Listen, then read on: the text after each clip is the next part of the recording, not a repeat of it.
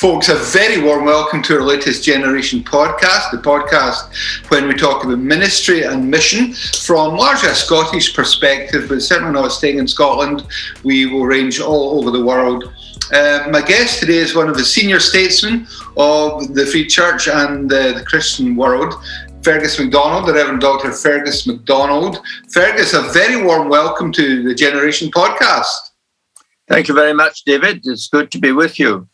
Good. We are broadcasting both of us from quite a snowy um, Edinburgh. Now, many of our listeners will know who you are, but can you just sketch in a little bit about where you were raised and, and the context in which you grew up?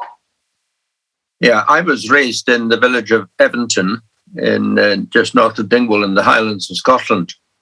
Um, my father was the Free Church minister there, and uh, I was born there and lived there until I went to university, at age 17.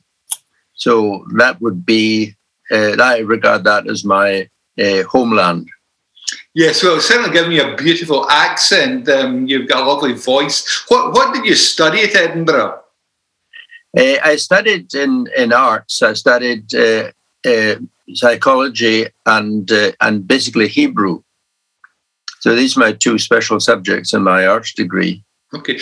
Now, these days, I find that students tend to just do theology, theology, theology.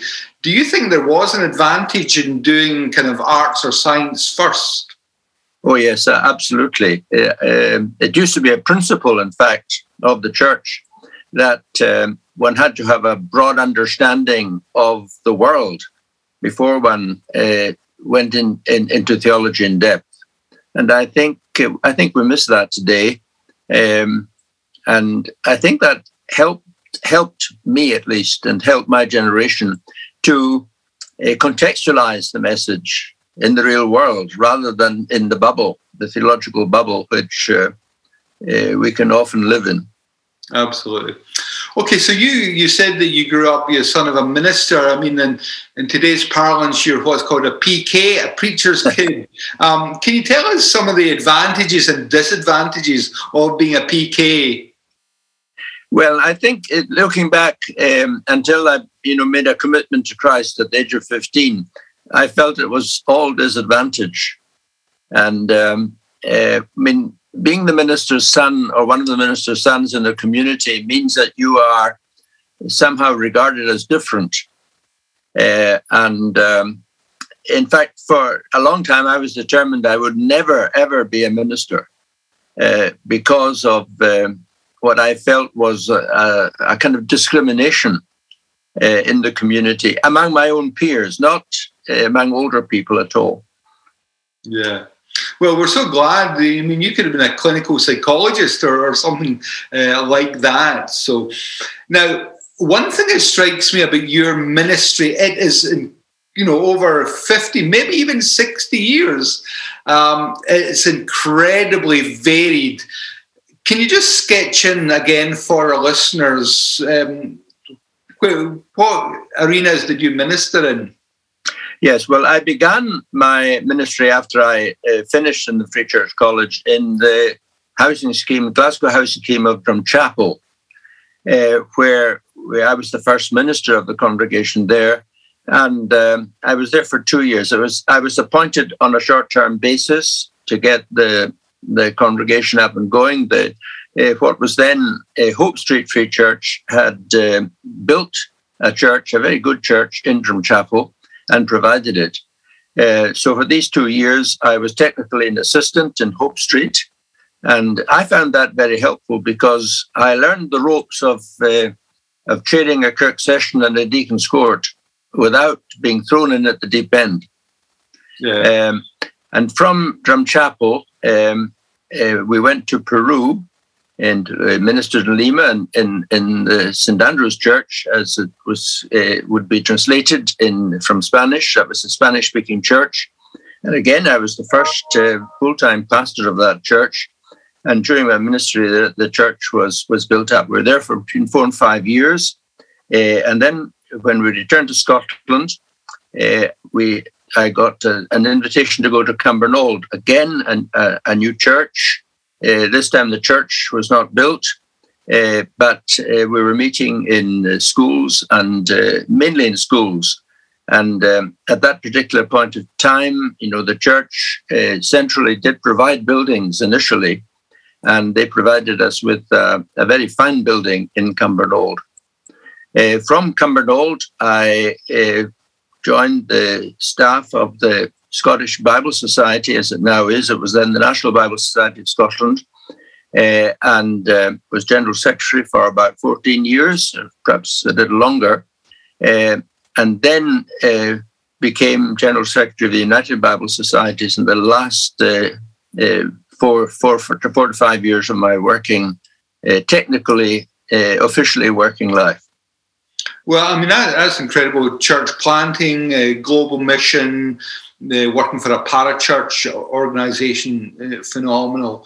Now, Drumchapel and Cumbernauld were what in today's parlance is called church planting. And in the 60s, and it wasn't called that. I think it was called church extension. Yeah, uh, church planting is a bit of a thing now, but you know, clearly it wasn't discovered in the last 10 years. Folk were doing it a long time ago. Can you maybe comment on the differences in church planting now and then? And if you were to do it again, would you do it a different way? Um, I think the main difference today is that the financial arrangements are different in that when we established, we established few, relatively few uh, new churches. And so the denomination was able to undergird the venture financially. Uh, and that had advantages. It also disadvantages. Um, now, the situation today is that if you plant a church, you within five years have got to become ind- financially independent.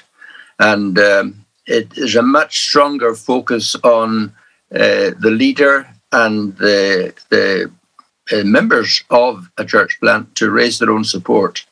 And I think in many ways that, that can be quite healthy. And it does seem to be working uh, in the church plants, as far as I'm aware and you know better about these than I do, uh, David.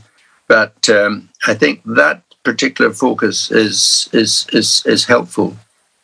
Yeah, I mean, when I went to Smithton, it was kind of last of the old school church extensions. Yeah. And uh, there was tremendous financial security, and, you know, we had a nice building. The disadvantage is we could only do one of them every 10 years. Yeah. Whereas now we can we can spin, spin them out. Yeah that, that's fascinating. Now, Cumbernauld, again, it was a new a new town then, or, or fairly new. How did you go about things? And, and again, would you do it differently today?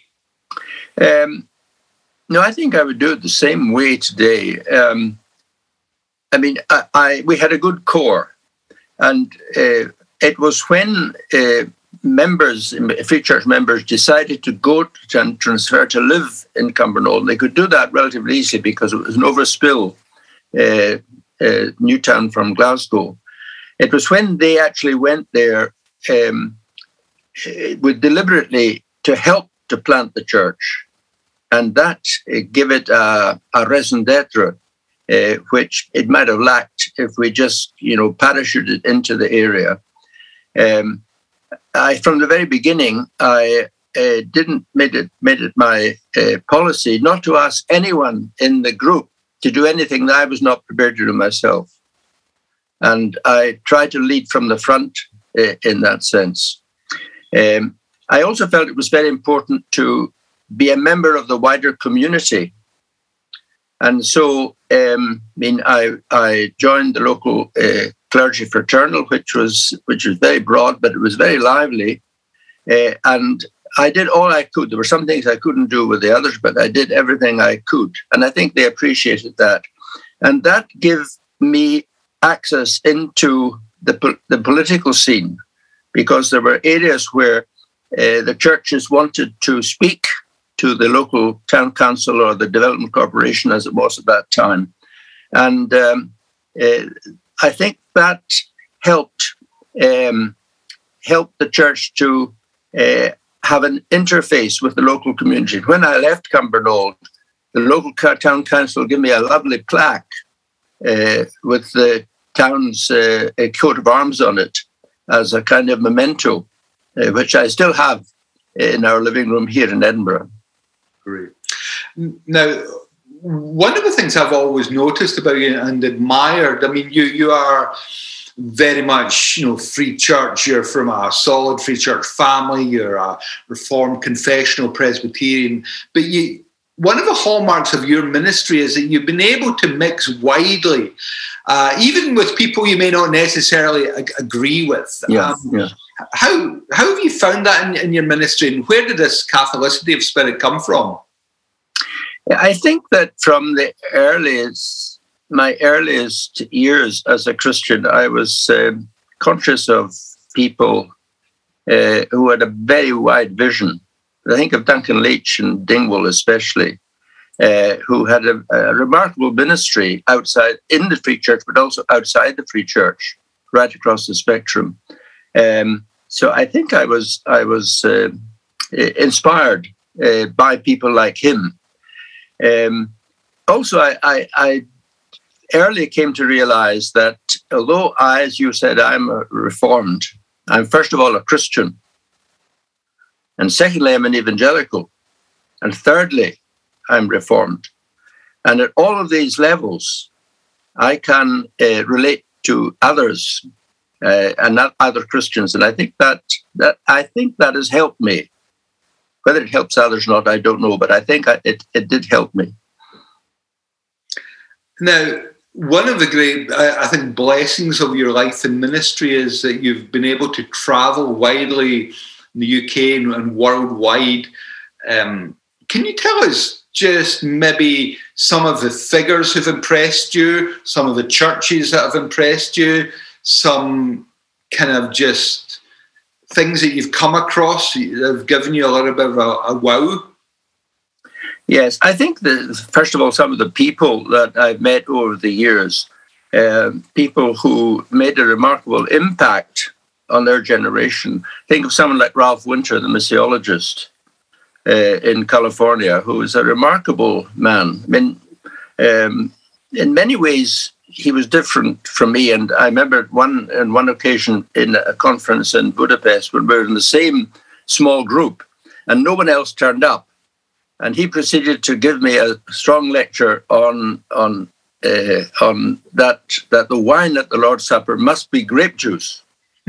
and we need to uh, revise biblical interpret biblical translations to make sure that wine is translated as grape juice. Uh, but nevertheless, I mean, he was responsible for uh, introducing and and um, publicizing the concept of people groups, mm-hmm. and that has had a dramatic impact upon uh, mission uh, since that happened in 1974, um, I think, at the Lausanne Congress. Um, so um, I, I, I really appreciated my interaction. Uh, I spent a day with him once in California, and he took me to the William Carey University, which he founded, and um, he was a remar- he was a, a, a, remarkable man. I also think of uh, someone like Eugene Nida, uh, who, um, along with Bruce Metzger, whom I also met, uh, together they made a, a great impact upon Bible translation. Uh, Metzger, of course, uh, was uh, a textual critic uh, who helped produce the, the, you know an eclectic text uh, of the New Testament, which nearly everybody follows today. Um, and um, uh, Nida was keen on functional equivalence in translation, which all translations, just to a greater or lesser extent, follow. Some, some much more than others.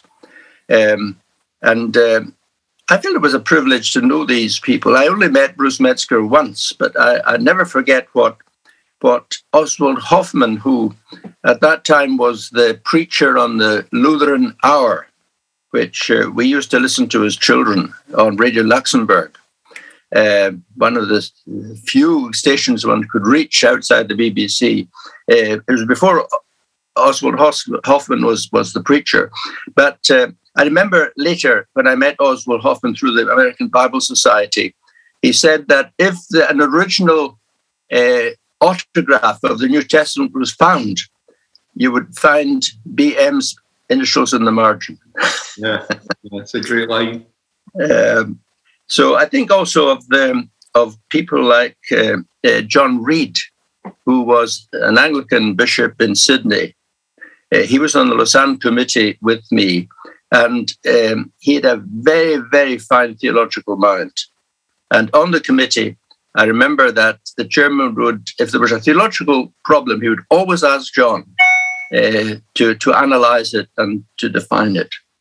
I think another person who I, I greatly appreciate and still do is Leighton Ford, who's still alive, Billy Graham's brother-in-law. He was the chairman of the Lausanne Committee when I first joined it. And he impressed me that when we, before we took a decision, we always prayed. Mm-hmm. And it wasn't just a prayer at the beginning, a prayer at the end. We had elements of prayer, you know, right through. And it's interesting that, you know, at least our presbytery does that today. And um, I, I think that I learned a lot, uh, uh, and other people learned from that too. So I, I think that uh, these particular people, when John Reid, um, I, he also wrote a biography of, of Marcus Loane, uh, who had connections with the Free Church. He was the Archbishop of, of, Sydney, and he visited Peru when we were there, and he preached for us, and he visited us.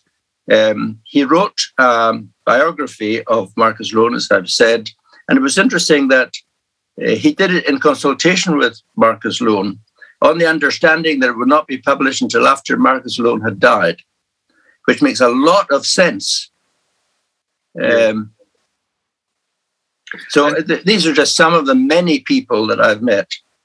Well, what about churches you've been in or church services you've attended? Are there any of them that particularly stick in your mind as being remarkable? Uh, well, um, perhaps in terms of numbers, the churches in Korea and the churches in China, um, quite just quite remarkable. And and the many of the churches in China, when I went there first of all in 1986, uh, were unheated, and the church depended upon the people to, to heat the church and just body heat. Uh, and the churches were packed, and uh, everyone it was it was strong Bible uh, focus, and everyone you know those that had a Bible would would take their Bible to church and open it, and they would follow the exposition. Um, I think also of a, of a service, a rather strange service I attended in Thailand at one occasion, uh, where the church sought to reflect the tribal context, uh, where there was no bread and there was no wine. And they celebrated the Lord's Supper uh, with coconut juice uh, and sticky rice. Now, some people might object to that, but I could understand that given in a context where uh, there was no bread and no wine, which is there's not exclusive to uh, to tribal uh, peoples in Thailand. Uh, that was very interesting, um, functional equivalence, if you like. Absolutely. And also, recent, more recently, I attended the uh, Reformed Church in Jakarta. It's the only church I've ever visited with with um, with um, helipad, um, and there is a helipad there for uh, people who use a helipad. And there was a member of the church who had two helicopters uh, and pilots uh, to run them, uh, and that was quite quite remarkable. Yeah, I can and, think, I can think of a few churches I would want to make a quick escape from after a sermon. um, also, in, on that occasion, when uh, the last time I was in, in, in, in, Indonesia, I was taken to the, the Christian university and a Christian school. Uh, there's, there's, a Christian uh, businessman there who is, is his vision is to plant a school in every town, a Christian school in every town in Indonesia. And he's also got uh, a university, a Christian university of 40,000 students. He's got a hospital. Um, and uh, uh, he took he took us as, as a group uh, to the school and he introduced us to the headmaster. And the headmaster introduced himself by saying, I'm a Canadian. Uh, I come from Prince Edward Island and I'm a member of the Free Church of Scotland. Mm. Well, quite quite extraordinary meeting someone from the Free Church in Indonesia. It's a small world. We've been talking a little bit. I mean, this is quite a, a, diverse conversation, but we've been talking a little bit about preaching sermons. Uh, reflecting, I mean, I've always enjoyed your preaching. What What do you think of the marks of a good sermon?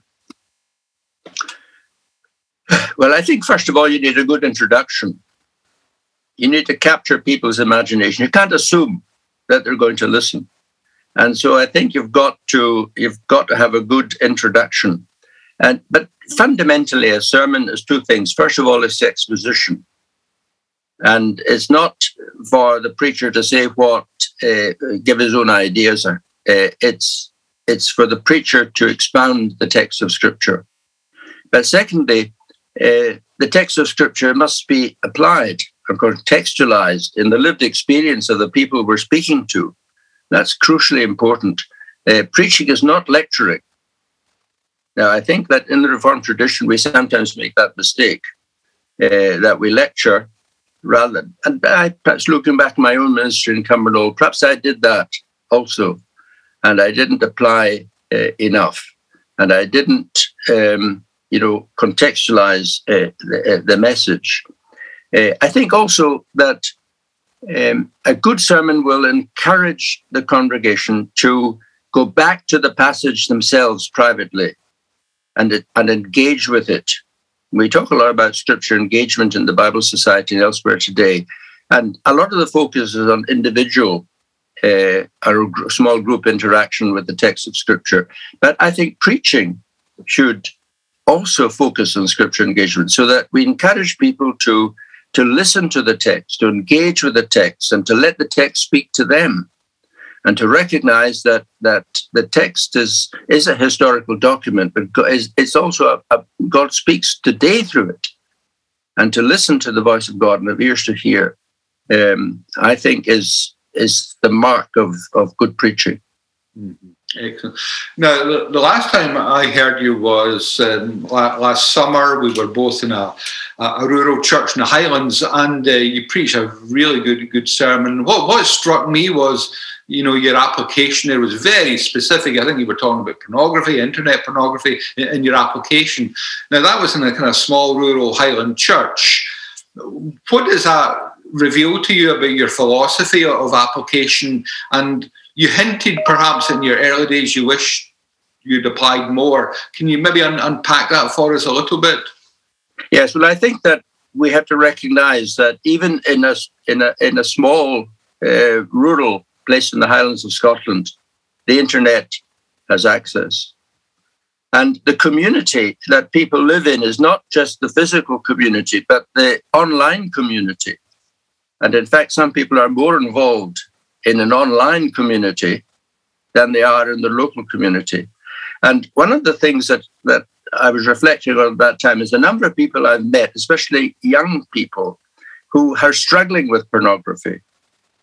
And, and this was something that, that never occurred in my Christian uh, own pilgrimage. But for many people today, and not only young people, but older people too, pornography is you know, is is is a big thing, and um, it's being promoted uh, by you know sometimes surreptitiously um, online. Uh, that's just one, of course, one example of uh, of the challenges that that Christians face. Um, I think on that particular occasion, if I remember correctly, I was uh, preaching on the on the broken cisterns. Yes, and um, I think pornography is uh, a broken cistern. There are many others, of course. Yeah, yeah. Again, one of the hallmarks. I mean, you're in your 80s now, I, I, I assume, uh, but you oh, well well into them. you you've always stayed current. You always know what, what's going on. How do you do that? Uh, well, that's a good question. Uh, I think that I've always tried to keep in touch, as I've said earlier, with a broad spectrum of Christian belief and Christian activity. Um, and I, I mean, I did this when, when I very much when I was in school and through Scripture Union. And then a university through InterVarsity, as it was then, UCCF now. Um, and later, uh, you know, through um, the Bible Society contacts, uh, through the Lausanne movement, which I learned a great deal from and met many, many interesting people. Um, there's also the Forum of Bible agencies, which I helped to bring together uh, because at one time, Bible agency, a lot of competition, and uh, uh, John Bendor, the late John Bendor-Samuel of the Wycliffe Bible Translators, and I brought people together. Uh, and uh, in the Lausanne Conference uh, Congress in, in, in Manila in 1989. Um, and we made it our, our business to ask a leader from each of the main Bible agencies to lead a session. And at the end of the week, they said, we must do this again. And uh, the Forum of Bible Agencies International was formed and it's still uh, going strong today, in which uh, a, a, sort of um, uh, not encouragement, yes, but but cooperation in translation and in promotion of Bible advocacy uh, is is is advocated and is followed in many cases today. So I think that then there's the World Reformed Fellowship, which I'm still a board member of. I've um, met some very key Christians there, and through them it was I visited the church with the helipad um, and uh, many other uh, interesting uh, visits and, and connections I made. Yeah, I'm hoping to get to the WRF uh, assembly this year. I think it's in Florida, so I'm hoping to That's right. try and, and, and, get there. Um, I mean, another thing that strikes me is that you seem also to be committed to lifelong learning. You did a PhD in your 60s, I think. Um, what, what triggered this lifelong learning thing? Well, as far as my PhD was concerned, uh, in the Bible Society, uh, I was concerned by the fact that we were translating and distributing Bibles, and sometimes these were not used. And uh, you had situations in some uh, countries like Nigeria where the Bible was considered to bring good luck, and if you built a new house, you would you buried the Bible in the foundation, mm. um, and that's not what Bibles are for. Uh, so uh, there during my time uh, and uh, my, my, generation in the Bible Society movement, the focus uh, it, began to include what we call scripture engagement and helping people to get into the text of scripture and to listen to what God is saying to them. Um, so when I retired, I wanted to follow that up. Uh, and I did an, empiric, an empirical study uh, on scripture engagement among a group of mainly non Christian postgraduate students in Edinburgh University who were interested in spirituality.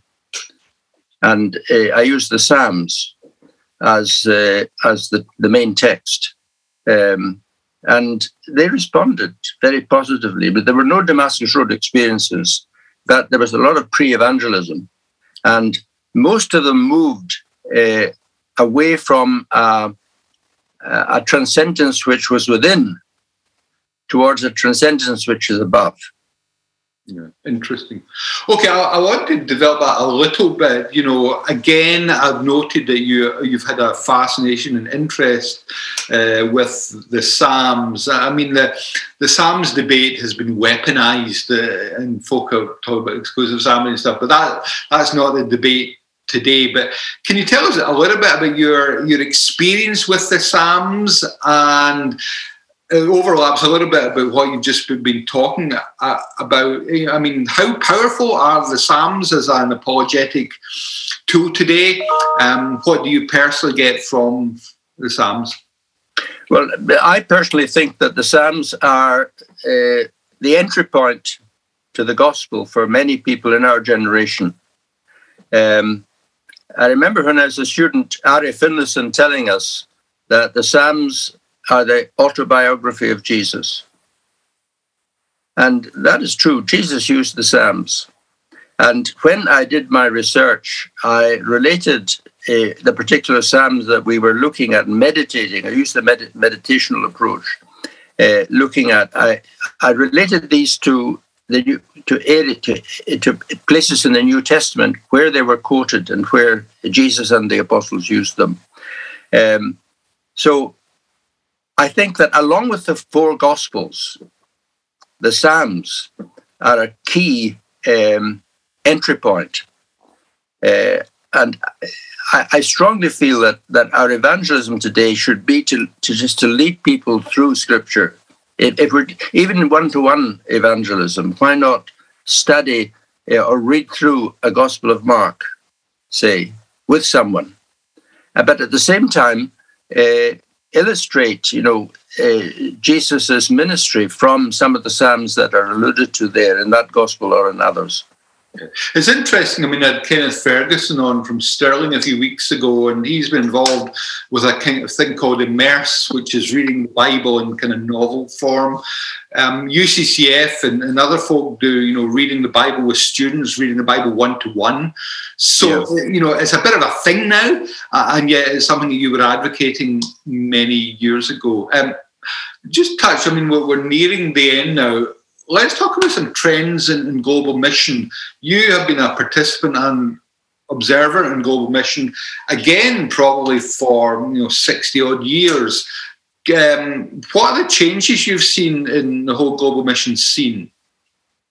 I think that the most fundamental change is the is the dramatic growth of the global church. And the church has multiplied amazingly, and more people have become Christians and your generation, my generation, than any previous generation or all the previous generations together is quite remarkable. And that's something that we have lost sight of in the Western world, where we are we're obsessed with decline. Um, and I mean, the decline is very serious, and we have to address it. Um, but we should really be encouraged by the fact that the church in Africa and Latin America and in India and China has grown uh, so significantly. So I think that's the first um, comment I would make. Um, the second comment, uh, I think, is that we are now seeing what we might, what Samuel Escobar calls missions in reverse. Mm-hmm. We find that these younger churches in Africa, especially, are, and China, are sending missionaries to the Western world. And in the city of Glasgow, for example, there are, I think, 200 at least new churches. The great majority of these are African. Yeah. And uh, this is, is, you know, I think a significant movement. And uh, we, I think, should encourage and work with those who've come to us from, from, from the younger churches because we need them. Mm-hmm. mm-hmm. We need them. And it also demonstrates that Christianity is not cultural, it's universal. It applies to everyone, to every culture. Okay, now you, you, are in your, your 80s, and um, I, I, I, guess a cheeky question would be Are you enjoying old age? And maybe touch on what are the dangers and benefits of being uh, in your 80s, a bit older? Um, I think there's a danger of, of complacency. Um, I think there's a danger of, of being less willing to change and being more, resistant to change. Um, but I think the great benefit is that it gives you perspective as you look back, and um, I think that that I think that is a, a, a great asset um, in in old age. Um, also, reaching people you know, who are of a similar age uh, is, I think, very important. And many of these people, uh, perhaps all of them, you know, know something of the Christian story through RE in school, or perhaps even attended Sunday school. And there's more uh, what we might call biblical knowledge there than in succeeding generations. And perhaps we are too slow uh, to take advantage of that and to build on it. Mm-hmm. Great. Now, my last question would be that if the older Fergus MacDonald were to meet the younger Fergus MacDonald, the, the, man in his 80s were to meet the man in his 20s, what, what would advice would you give to young Fergus? I would say, um, in terms of, of preaching, I, I would say that to encourage the young Fergus, as you call him or them, uh, the importance of liturgy. I mean, we do live in an age of informality.